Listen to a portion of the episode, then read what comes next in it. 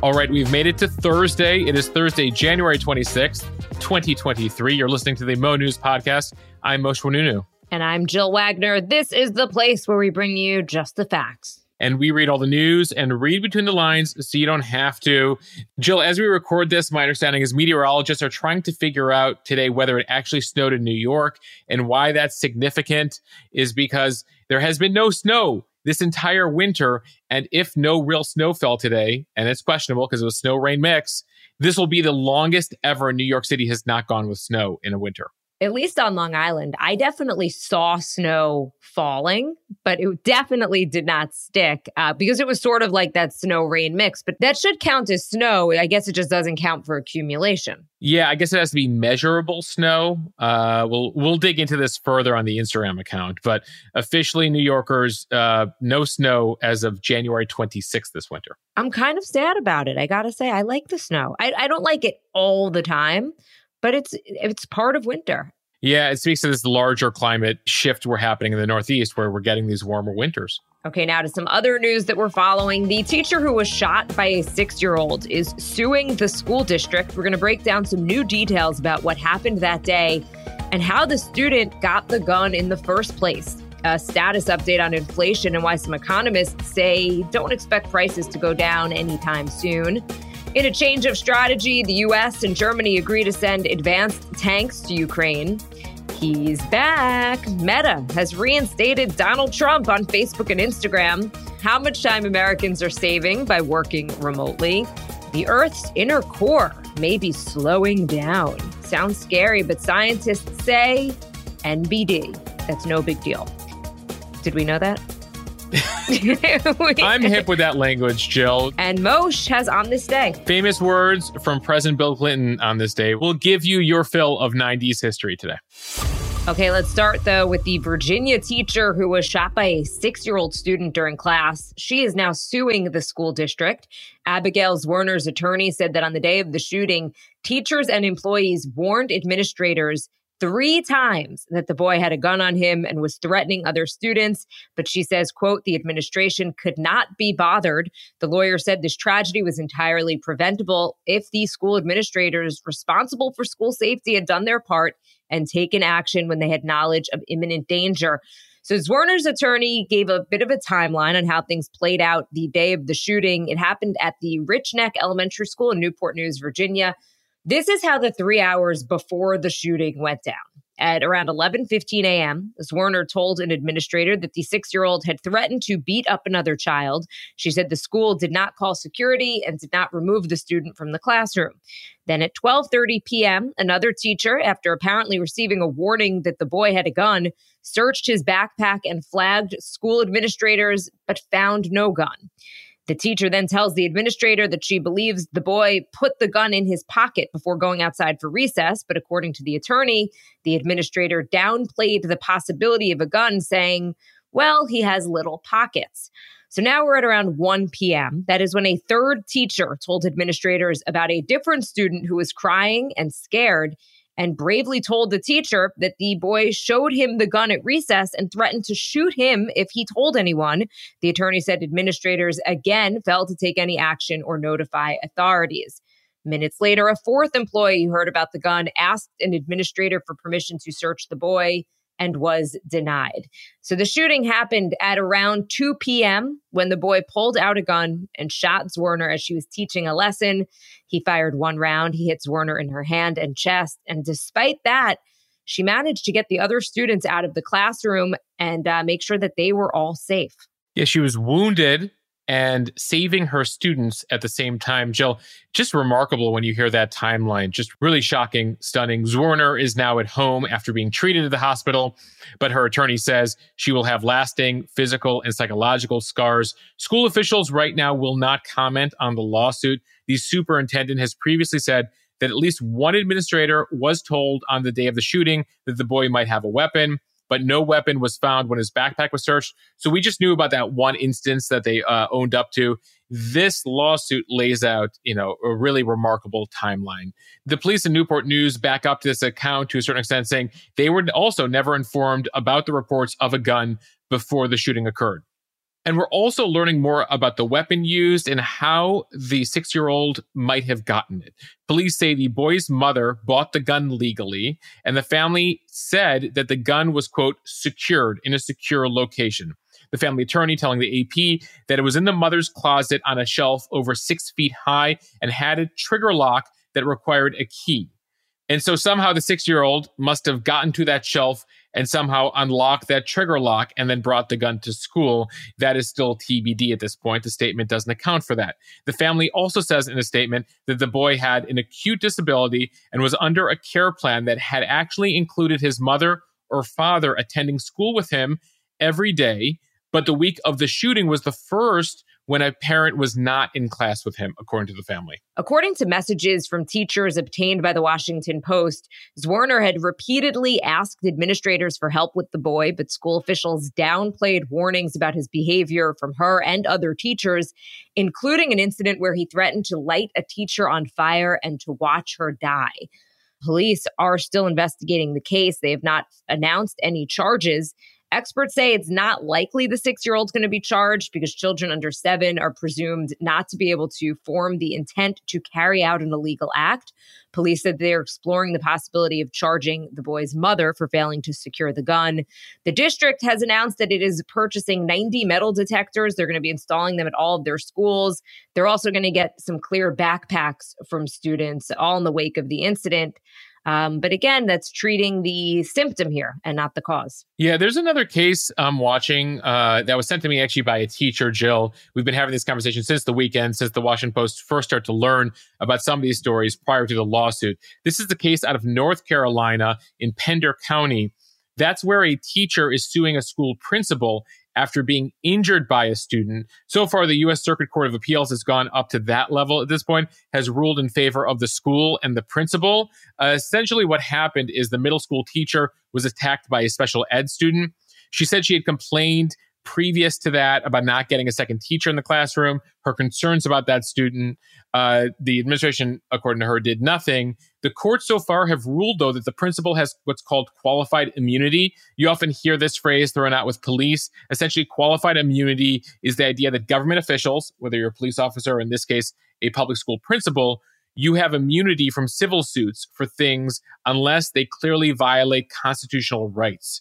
So interesting precedent there. We'll see how the whole situation plays out in Virginia, where I imagine charges at some point will be brought against the parents. Uh, and we'll see how the lawsuit plays out against the school. All right, moving on, a couple of economic headlines that we want to tell you about. Inflation is cooling, but prices on many items are probably going to stay high for quite a few more months. According to CNBC, over the past few months, a lot of the factors that had fueled sky high inflation have started to fade. Shipping costs have dropped, cotton, beef, and other commodities have gotten cheaper, and shoppers found deeper discounts online and at malls during the holiday season. However, cheaper freight and commodity costs will not immediately trickle down to consumers. And that is in part because a lot of those contracts, um, they set prices months in advance. So here's where things stand right about now. Prices still well above where they were a year ago. And we've talked about this a lot on the podcast. Eggs, for example, those prices have more than doubled. Uh, cereal prices, bakery products all jumped double digits. But again, there is some light at the end of the tunnel as the underlying cause of the price increases does start to get better. Things like avian flu abating, gas prices coming down. Then it's a dilemma, though, for businesses. You've got retailers, restaurants, airlines, other companies deciding whether they want to pass those price cuts on to consumers or just keep the profits. Yeah, ultimately those profits matter to their shareholders, especially, you know, when they're publicly traded companies. So it it is interesting and it does reinforce the argument you hear from the White House, uh, some Democrats, uh, that this is price gouging and not just inflation. Uh, especially as some of these prices come down. There is something to the long term contracts, though, that these companies sign with their suppliers. Many companies will sign these long term contracts that set current prices because they're trying to guard against prices going even higher. So that often means that you have to wait months sometimes to see some prices come down, even when you're like, wait, why are they still charging that much if this problem has gone away? Economists like to remind all of us that as consumers, we are in control, though, if we all insist on not paying high prices or finding alternatives or competitors. The laws of supply and demand will take hold, will work in our favor, and will force the uh, retailers and other stores to bring down prices. So, uh, long story short, here, uh, inflation abetting. The question is, how long till we feel it in our wallets and pocketbooks? Jill, staying on the money front, there's a story from Axios I want to let everyone know about. It basically summarizes what to expect, or this year, what not to expect when it comes to your tax return. And it appears that most Americans will be getting a smaller tax refund than the last couple years without the padding of those pandemic era tax breaks. A couple things to be on the lookout for. The enhanced child tax credit is gone. Congress did not renew that late last year. So parents who were receiving $3,600 per child will now just get $2,000 per child. The child and dependent care credit, which is a break that helps working parents pay for childcare, returns to a maximum of $2,100. That was instead of $8,000 that you might have been getting the past couple years. And the earned income tax credit is lower than last year for taxpayers without children. So, just a couple things to be aware of uh, as you uh, organize your taxes, file your taxes. The IRS, by the way, is already uh, starting to accept them. Uh, that you just might not be getting the check that you've gotten the past couple years. Okay, everyone, let's take a quick break to thank our sponsors this week. I want to start with Athletic Greens. I've been using their AG1 supplement since the fall. The Athletic Greens AG1 powder is just one scoop with a glass of water in the morning. It's easy, quick, and lets you get on with your day knowing that you've gotten a bunch of valuable vitamins. The uh, AG1 powder includes 75 important ingredients, including tons of vitamins, minerals, pre and probiotics that support digestion and gut health.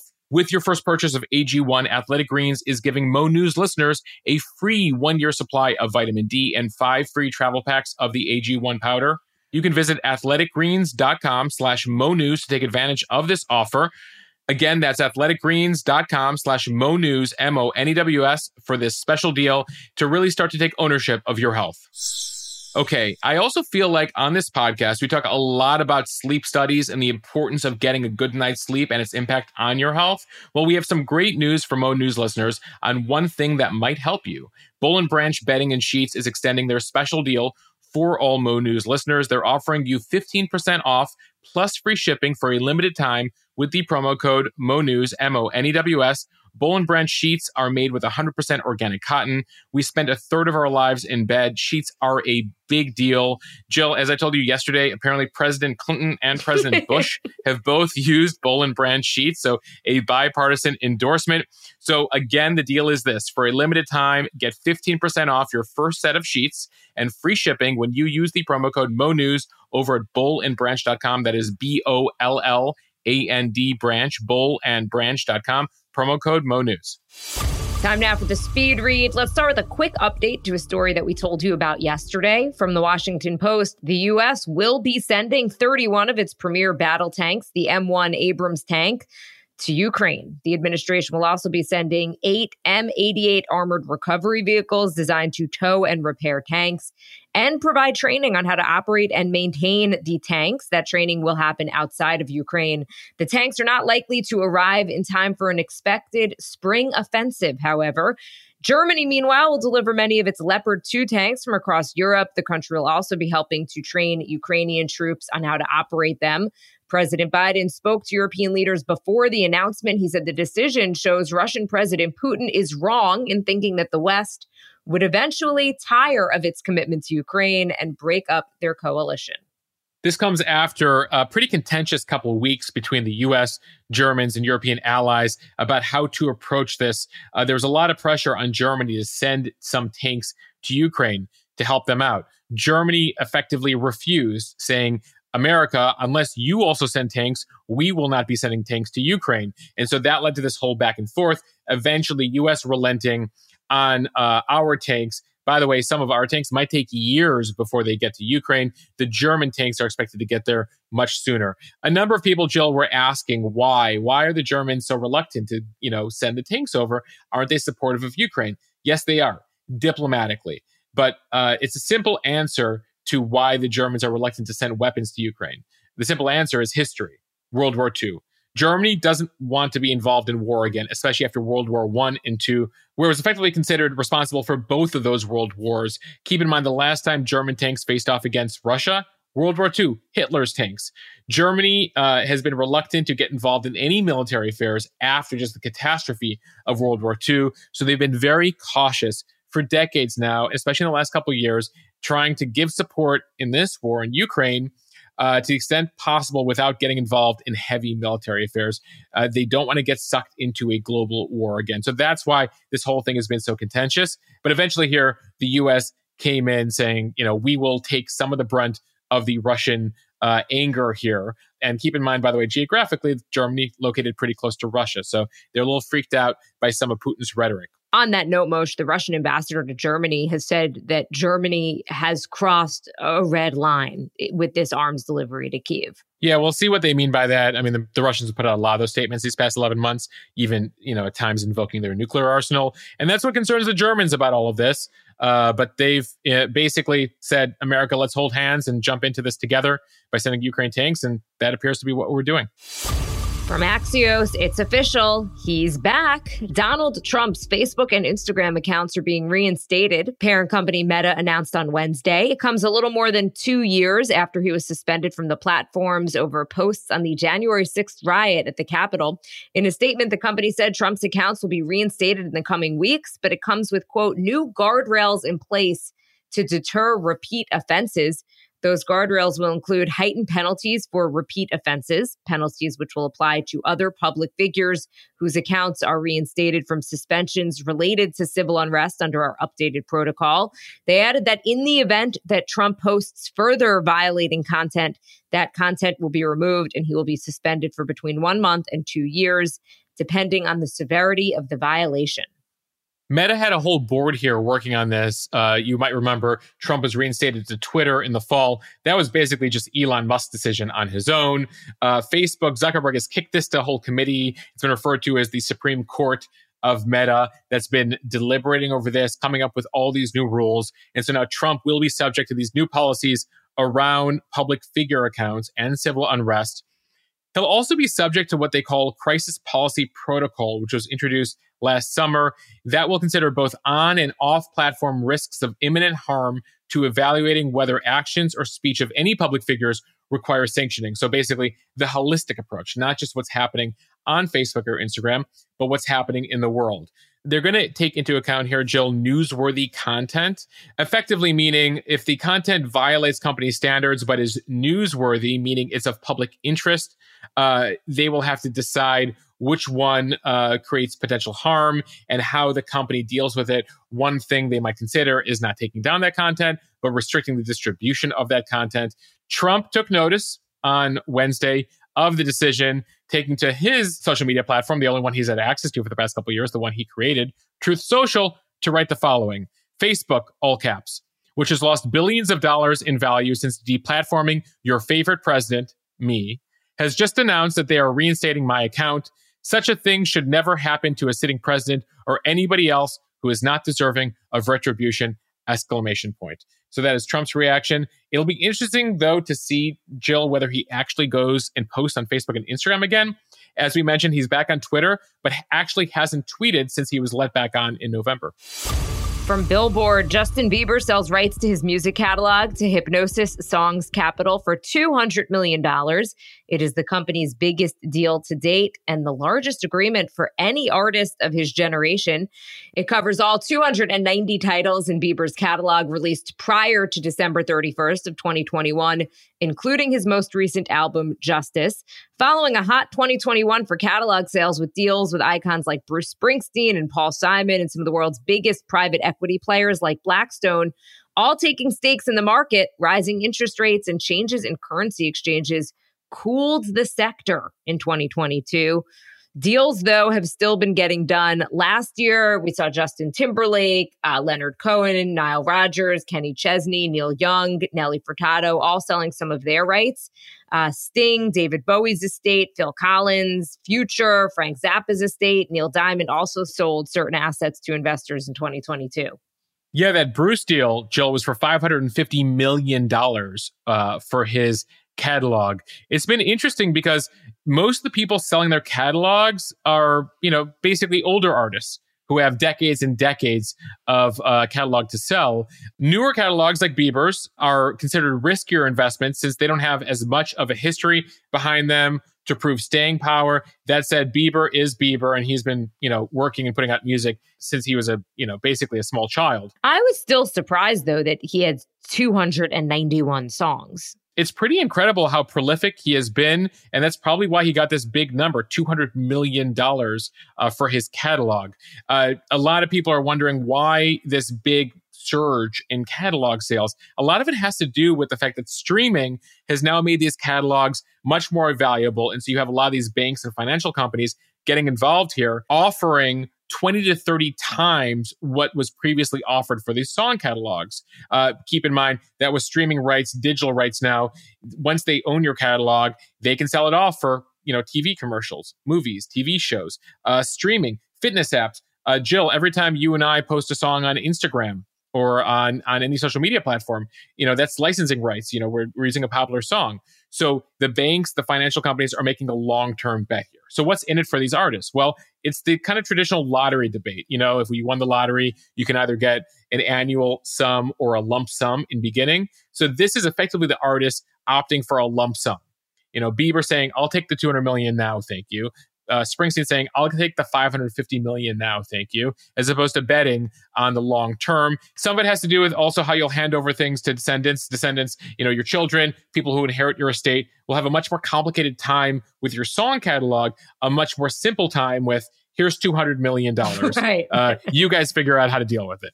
But you know what? I am somewhat surprised that this company wanted to make the deal. You've got to hope that Justin Bieber behaves himself. Because and this is nothing against Justin Bieber but we point to some artists like Bruce Springsteen and some of these older artists. Their reputations are solid. They you know they've lived most of their lives already. Somebody like Justin Bieber I, again I'm not saying that he's going to do anything horrible but who knows what you know who they're so young who knows what's going to happen I mean that's the inherent risk there right he's pre, he's been prolific but there's always an inherent risk there. I mean, imagine if you owned R. Kelly's catalog for a couple hundred million. Like, what are you doing with that today? No one's listening to that, right? Presumably, Bieber, uh, not R. Kelly in this case. But I mean, these numbers are incredible. Bowie, 250 million for his catalog. Uh, Sting, 250 million. Neil Diamond was a couple hundred million. Phil Collins and Genesis, 300 million. And so it just goes on and on. But this is the long term bet a lot of these financial firms are making. Uh, but you bring up a good point on Bieber, you know, only being 28 years old. On the opposite end, Taylor Swift, she's basically taking the opposite tactics, fighting to maintain creative control, even re recording some of her songs to gain publishing rights to her music. Yeah, everyone else is like, yeah, for a certain price, you can buy my rights. And Taylor's like, no, no, no, I'm going to own all my own stuff. From space.com, Earth's inner core may be slowing down compared to the rest of the planet. But this is not an Earth stopping event. The spinning, solid inner core of the Earth may be slowing down by a minuscule amount, according to evidence from earthquakes. Researchers in China looked at measurements of seismic waves passing through the Earth from earthquakes dating all the way back to the 1960s.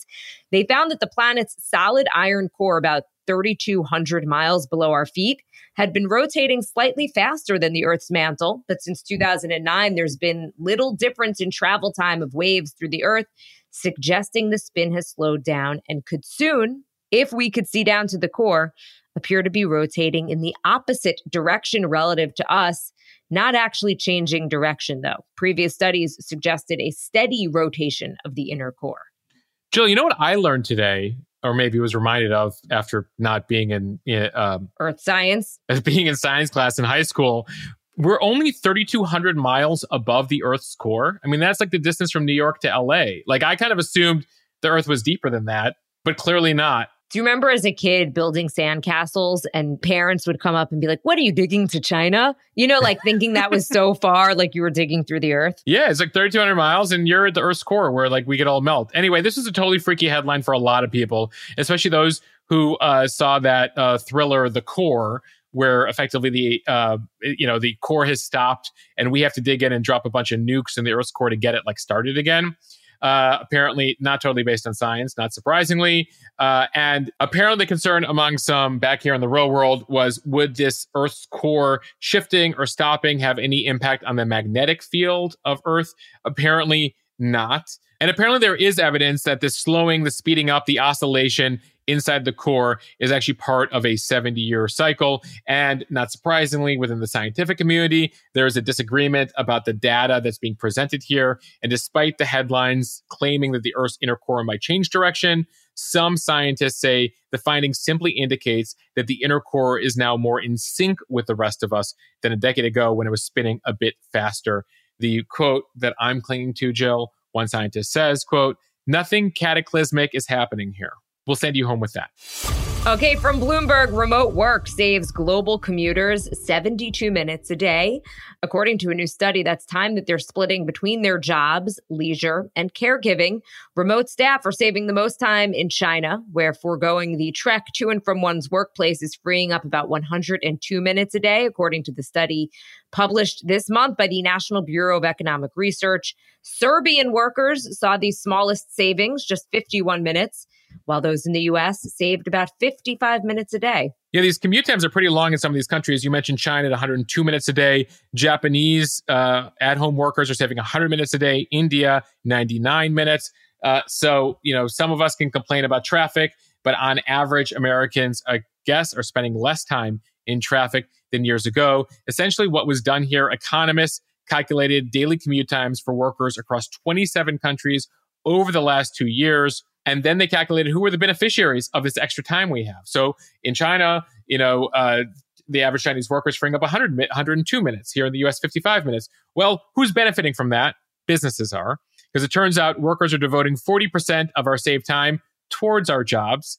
Uh, about a third of our saved time goes towards leisure activities, 11% to caregiving. So, folks, that time that you were saving on your commute, you're just giving back to your employer on average, according to the study. And Jill, I came across a separate study today as we were uh, talking about this report, and it found that this is a study from a couple years ago. The average American spends 18 days a year in our car when you add up commute times. Literally, you lose 18 days of your year, nearly three weeks, shuffling music, listening to the Mo News podcast, honking at people in front of you. You should say honk if you're listening to the Mo News podcast right now. There you go. That's that's especially in New York City. That's what I believe. From USA Today, Razzie Awards apologized to 12 year old girl for insensitive Worst Actress nomination. The award show, which honors the worst movies and performers of the year, nominated Ryan Kiera Armstrong for Worst Actress for playing a girl with pyrokinetic abilities in last summer's Firestarter. Armstrong is 12 and was included in the category along Hollywood veterans like Alicia Silverstone and Diane Keaton. Firestarter is adopted from Stephen King's 1980 novel. It was also nominated for the worst remake, ripoff, or sequel. So we told you about the Oscar noms yesterday. As always, they're the Razzies, the worst movies of the year. This is just mean going after a 12 year old. People on social media uh, lit them up saying that the nomination, they called it ignorant, hateful, bullying. In response, the co founder of the Razzies released a statement apologizing, calling the criticisms valid, and they added that actors and filmmakers under the age of 18 will no longer be considered for Razzie Awards. Well, thank you, Razzies. A smart move, I think, uh, on Razzie's part. But in case you're wondering here, uh, Netflix's Marilyn Monroe drama Blonde led this year's nominations with eight, including Worst Picture. Yeah, Jill, I know you didn't like it. I saw the terrible reviews and was like, I'm not even going to bother with this. And if anyone's curious, the winners of the Razzies will be announced the night before the Oscars on March 11th. All right, that now brings us to On This Day in History, Jill. We'll begin with a couple birthday mentions. Hockey great Wayne Gretzky turned 62 today. Ellen DeGeneres is 65, eligible for retirement. Boy, does that make me feel old. I mean, I remember first learning of her and watching her uh, primetime show in the 90s. Mosh, when I was on maternity leave with my daughter, I watched Ellen DeGeneres. I watched her show every single day. Yeah, she was probably the closest thing after Oprah retired to kind of that must see TV, highest rated daytime slot. Uh, speaking of TV, Jimmy Kimmel Live officially turns 20 years old today. It's been uh, now on ABC late night for 20 years. Uh, a couple other items. This one takes us a little further back to 1788, 235 years ago today. The British settlement of Australia officially began. They sent a fleet of 11 ships with a bunch of convicts to the colony of New South Wales, which would become the whole thing would become Australia. and eventually became commemorated as Australia Day, though in recent times, Australia Day has become increasingly controversial. because it marks the official colonization of the continent when the indigenous people uh, of that continent were dispossessed of their land uh, by the Brits. So that is 235 years ago today, sending the first prisoners from England to Australia. On a non serious note, Mosheh, had anyone from England ever been to Australia? Because if they had, that is not a penal colony. It's gorgeous. I mean, it's it's like all beaches. It's it's some of the most beautiful geography you could ever imagine. I think over time the Brits realize that. Australians certainly know that, and certainly world uh, global tourists know that. But initially, in the late 1700s, it was a place to send prisoners. Pretty incredibly. Okay, a bit of more recent history. On this day in 1988, Phantom of the Opera began its record run on Broadway. The Andrew Lloyd Webber musical is the longest ever running Broadway show. And there actually is just a couple more months to still go see it. They announced last year that they will be ending their run after 35 years. They were actually supposed to end it all in February, but because of the interest in tickets, it continues. Uh, apparently, it is now set to depart Broadway in April. So you have a couple more months left. Did you ever see it? I have Mosheh when I was younger. My grandma D used to take me all the time to see Broadway shows, and then we'd go to Tavern on the Green. It was like it was such a special way to spend time with her. Um, and spoiler alert for anybody who has not seen it yet: the chandelier basically comes falling down. Obviously, it stops before it hits anybody, but that's like the big excitement for it. It's it's a great show. The music is awesome. I grew up on a steady diet of Andrew Lloyd Webber. My mom would play it on repeat in the minivan growing up. So I know a good share of songs from Cats, Joseph and the Amazing Technicolor Dreamcoat, Jesus Christ Superstar, Evita, um, and of course Phantom. And then we finally brought my mom from Chicago to New York to see Phantom in person a couple years ago. It's really special. Uh, me, uh, Alex, and my mom.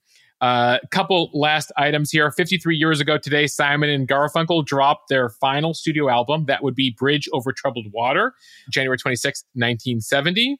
And we'll end here. 25 years ago today, these famous words were uttered I did not have sexual relations with that woman, Miss Lewinsky. That, of course, is President Clinton on January 26, 1998, 25 years ago, publicly denying having sex with former White House intern Monica Lewinsky. We would come to find out that he was lying. He would admit that. And within a year, he was impeached by the US House, not convicted by the Senate, over lying about the whole thing. It's incredible how much the times have changed, Mosheh, because the Bill Clinton, Monica Lewinsky story in a post Me Too era is so dramatically different than than during the 90s and just how Bill Clinton was viewed up until a few years ago. Yeah, I mean, looking at it with a 2023 lens, right? He was 49 years old with a 22 year old intern, commander in chief, effectively the most powerful person on earth. And yet, the late night comedy, all of us, I mean, I remember being in high school at the time, etc. She was the brunt of all the jokes. She was being mocked. You know, he was being defended.